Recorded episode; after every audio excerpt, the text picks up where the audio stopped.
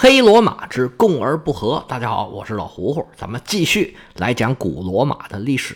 前面几回我们主要讲的是罗马对外战争、对外扩张和对外的关系。在公元前五世纪，这意大利半岛上啊，有点像我们中国春秋时期的状况，小国林立，势力非常非常的多，战争起来呢还是有所保留的。在这个世纪里边呢，罗马碰到了很多问题，在内政方面，这运动是一轮接一轮，又是保民官运动啊，又是石头政治，社会上的各种矛盾呢在反复的磨合。比较幸运的是呢。一方面，当时啊，灭国战好像还不是很流行，战争的烈度啊不是特别的大。另外一方面呢，哎，罗马经常能碰到好的这个国际环境，在他们最弱的时候，被埃特鲁里亚人差不多给打灭了。刚好碰到希腊人的反击，罗马捡回了一条命。而到了公元前五世纪的后半叶，罗马逐渐缓过劲儿来了。而恰好在这个时候，他的主要对手啊，现在都慢慢的衰落下去了。尤其是埃特鲁里亚人的衰落，让罗马人长舒了一口气，解决了一个大麻烦。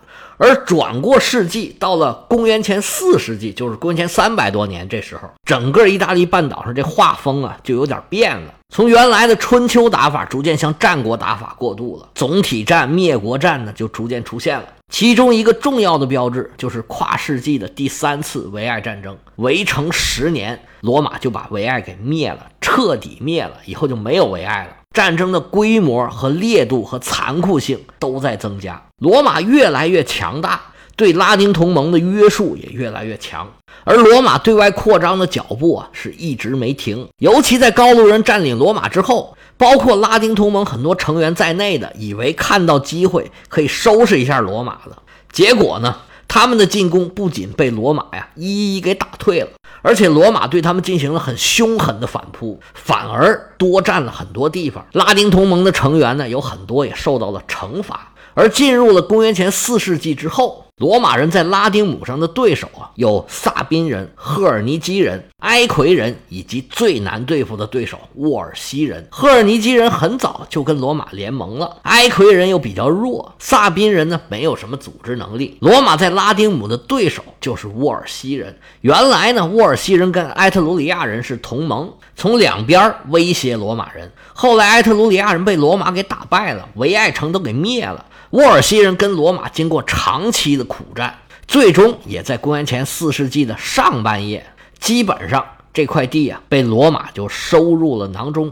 当然，罗马往东往南扩张的同时，往西往北他也没闲着。原来埃特鲁里亚人的地区啊，叫瘦死的骆驼比马大。他们原来那么强大，肯定不甘心看着罗马人这么耀武扬威的。罗马人灭了维埃之后啊，在埃特鲁里亚人很多地区就开始殖民。按照罗马人这个尿性，殖民的过程中他也不可能闲着，仗着自己的武力啊，他没少骚扰周围的这些城邦。在公元前三百五十八年，埃特鲁里亚人的城邦啊，塔昆尼、法勒里还有凯雷联合起来反抗罗马人。他们第一仗啊。抓了三百零七个罗马人，全部都在塔昆尼的市场上给处决了，当众处决。这塔昆尼是不是有点耳熟啊？哎，对，就是塔克文家族的老窝。塔克文家族的名字就是从这儿来的。而法勒里呢，原来就是拉丁人，不过因为来到了埃特鲁里亚人的地盘就跟埃特鲁里亚这些城邦结盟了。不过呢，还保留着拉丁的民族性。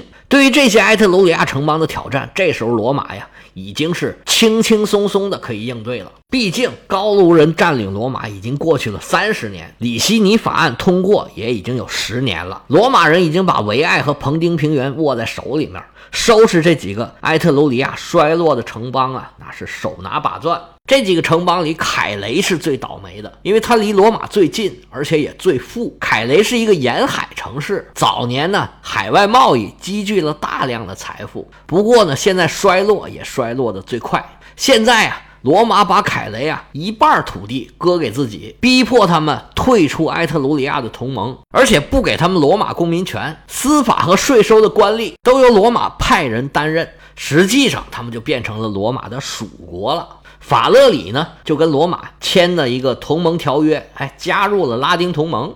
而对于塔昆尼呢，罗马跟他们签了一个为期四百个月的长期的停战合约。罗马大概就用这么几种模式，把南部的埃特鲁里亚基本上就安定下来了。对于北部埃特鲁里亚呢，就用合约的方式。反正现在埃特鲁里亚人呢，对外已经没有那么强的竞争力了。罗马人在拉丁姆地区确立了霸权，虽然沃尔西人、赫尔基尼人还有拉丁同盟的一些成员里面啊。仍然有反罗马的势力，但是公元前四世纪的上半叶，拉丁姆的主要城市就都已经归附了罗马了。后面有一些反罗马的城邦，也慢慢的被罗马一个一个给收拾掉了。埃特鲁里亚地区呢，也通过上述的一些形式安定住了。这就是未来罗马向外扩张的核心的根据地。罗马人经营他们根据地的主要方式，总结起来就三个字儿，就是罗马化。罗马新打下来土地，他们就去派人建城，建新的居民点儿，在周围啊进行垦殖，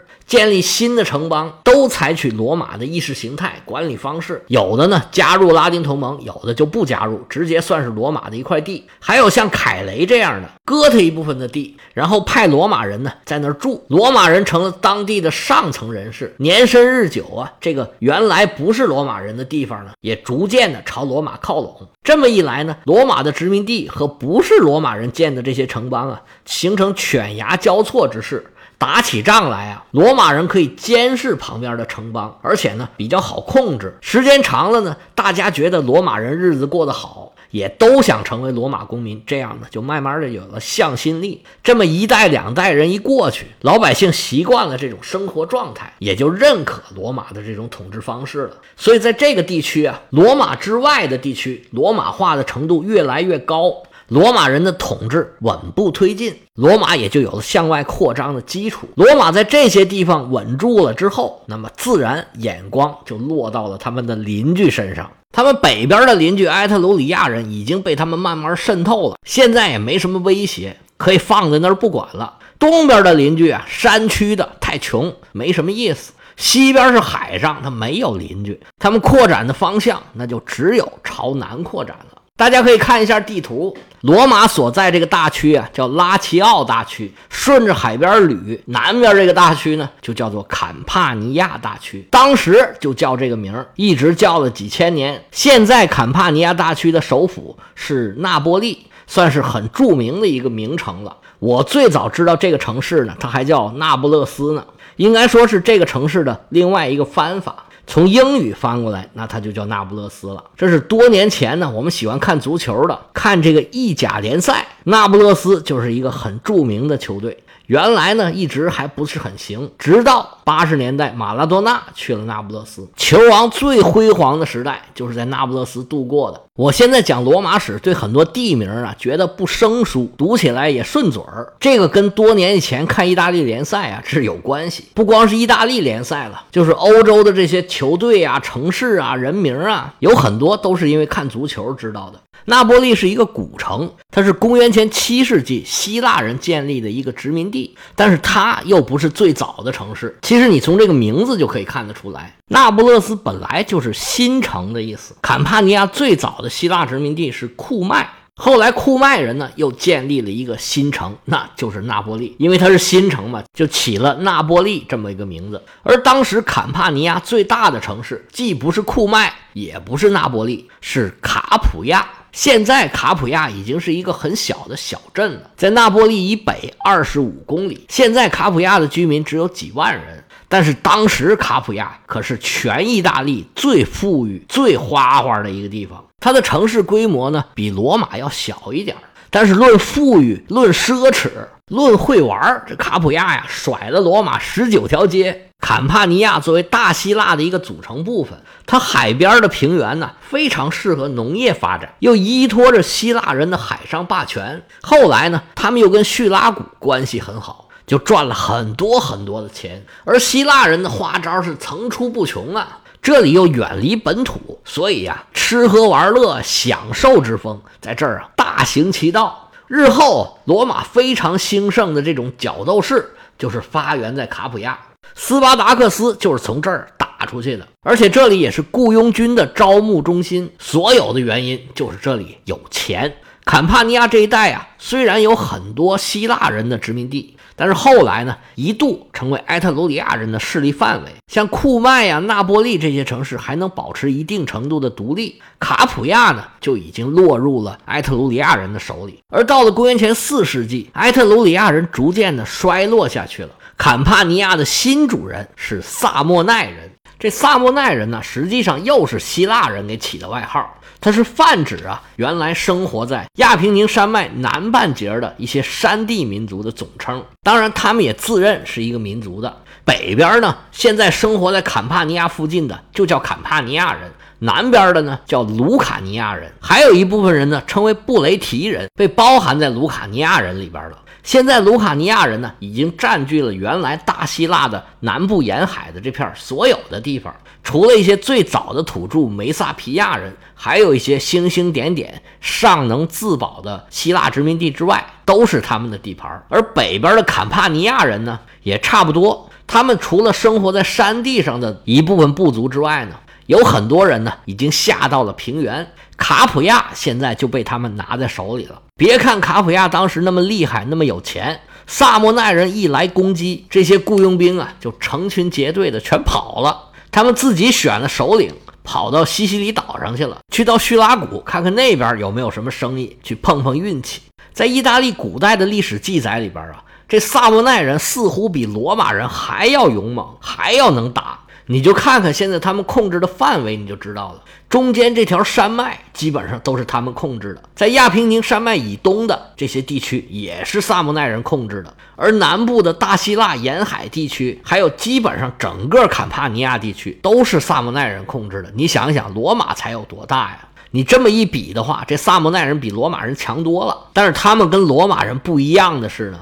罗马人是目标非常明确，而且每一步稳扎稳打。罗马人的扩展呢，虽然很慢，但是非常的扎实，走一步是一步。在整个拉丁姆和埃特鲁里亚地区的罗马化进程啊，是一直在向前推进。尽管有时候会受到挫折，但是这个趋势是一直没变的。萨莫奈人就不一样了，他们呢没有一个中心城市，说他们是一盘散沙，这也不过分。他们有时候呢也会结盟，而且战斗力还挺强的。但是他们这大联盟之内呢，还有小联盟，而小联盟越强呢，这大联盟啊，往往就容易分化，因为也没有什么主心骨嘛，也没有一个共同的目标。他们占的地方虽然很大，但是也没有什么管理的意识，也没有一个统一的意识形态。南部的卢卡尼亚人虽然把希腊人打败了。但是希腊人的殖民地呢，有很多都还存在着。这些希腊人呢，有很多也依附于卢卡尼亚人。但是希腊人的日子是一点没变，该怎么过还怎么过。而反过来呢，对原来打败了他们的这些萨莫奈人，就是卢卡尼亚人呢，什么坎帕尼亚人这些人，进行很强的文化输出。在罗马人的角度来看呢，这就是希腊人啊对萨莫奈人进行腐蚀。萨摩奈人原本生活在山区，相对于沿海这些地方来讲，冬天会比较冷，条件呢比较艰苦一些，所以他们更吃苦耐劳，更有斗争精神，所以这样他们打起仗来才更厉害嘛。但是这些山里的土豹子到了希腊人的殖民地一看，我天哪，这才叫生活呀！这塞拉维呀，希腊人带着他们一玩，哎呀，哈哈哈，太好玩了。来来来，给爷爷整一个。像卡普亚这种地方呢，它本来就是希腊人的殖民地，后来呢又被埃特鲁里亚人玩了一道。埃特鲁里亚人也是很奢侈、很会玩的。萨莫奈人到了这儿啊，就被灯红酒绿的世界给迷住了，哎，难免开始追求享乐了。而且呢，到了沿海城市，到了大城市，这就是一种商业文明，跟他们原来这种半农耕、半游牧的文化。有着非常大的区别。这样一来呢，原来那些住在山区的人啊，和下到平原来到大城市的人呢，他们这心里面就产生了隔阂。山区的人觉得他们已经不是自己的同族了，他们还是以前的玩法，就像以前对待埃特鲁里亚人、对待希腊人那样，时不时呢就下来抢东西。而这些萨莫奈人呢，又没有一个像罗马这样的能够支配整个拉丁民族的力量。所有的拉丁人就算是不愿意，你也不得不服从罗马的命令，叫你进你就得进，叫你退你就得退，叫你打你就得打。而萨莫奈呢，现在呀就在本部和他占领的这些区域，已经出现了很大的隔阂。在坎帕尼亚的很多萨莫奈人呢，已经本土化了。而且很多人呢都是贵族，因为当时他们是征服者嘛，占领了很多土地，手里面有钱，有的已经做起生意来了，跟他们本部啊原来那种靠打家劫舍、游牧种田过日子这些同胞啊，看起来已经不是同一类人了。而山上的萨莫奈人呢，时不时下来抢东西，下来骚扰，这就让坎帕尼亚地区的这些萨莫奈人呢，觉得不胜其烦。而他们内部呢，其实又没有一个解决问题的机制，也没有人协调他们的利益。尤其在卡普亚的萨姆奈人，他们有钱呢，越有钱损失就越大呀。时间长，他们就受不了了，想来想去不知道怎么办好。最后啊，万般无奈，只好向罗马人求救。这一年呢，是公元前三百四十三年。距离通过里希尼法案已经过去了二十多年了。罗马的势力范围里边呢，虽然呢时不时有点小仗可打，但是都属于罗马的射程范围之内。有点什么风吹草动啊，罗马随便捡一捡、挑一挑，派点人去就给平定了。正是寄养难耐，有劲儿使不出来呢。一听怎么着，卡普亚，卡普亚呀！这地方来找我们帮忙，乐坏了。你这不是火腿肠找哈士奇帮忙的吗？帮完了，这除了哈士奇打个饱嗝，也没剩什么了。不过罗马人开始啊，还要故作矜持，跟使者说：“哎，你们的条件是什么呀？条件什么条件？给钱呢？帮我们打完，我们大大的有赏。”罗马人一听，脸呱嗒就撂下来。有什么赏？谁赏谁呀？你跟谁说话呢？你们现在是来求我们啊！你们现在碰着难处了，来求我们就拿点钱。嘿，我们罗马人没钱吗？你没看见我们给高卢人那么多黄金吗？嗯，这事儿咱不提了。呃，我们我我们跟山区这些萨莫奈人呢有友好和平协定啊，我们互不侵犯。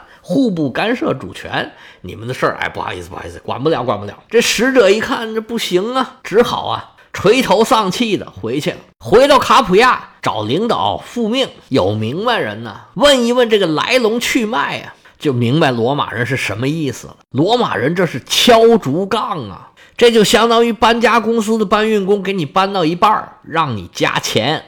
现在呀。你放眼望整个意大利半岛，能帮我们抵挡山里这帮土包子的，也就只有罗马人了。我们要是不出点大价钱呢，恐怕会有更大的损失。到时候我们这帮同胞要杀进来呀，那可比罗马人狠多了。那您出个主意怎么办吧？依着我呀，咱们把价码再抬一抬。我们一次性给罗马钱呢？罗马肯定是不干，他想要长期的割我们卡普亚人的韭菜。索性吧，反正咱们也有钱，一咬牙一跺脚，咱们就服从罗马人的主权。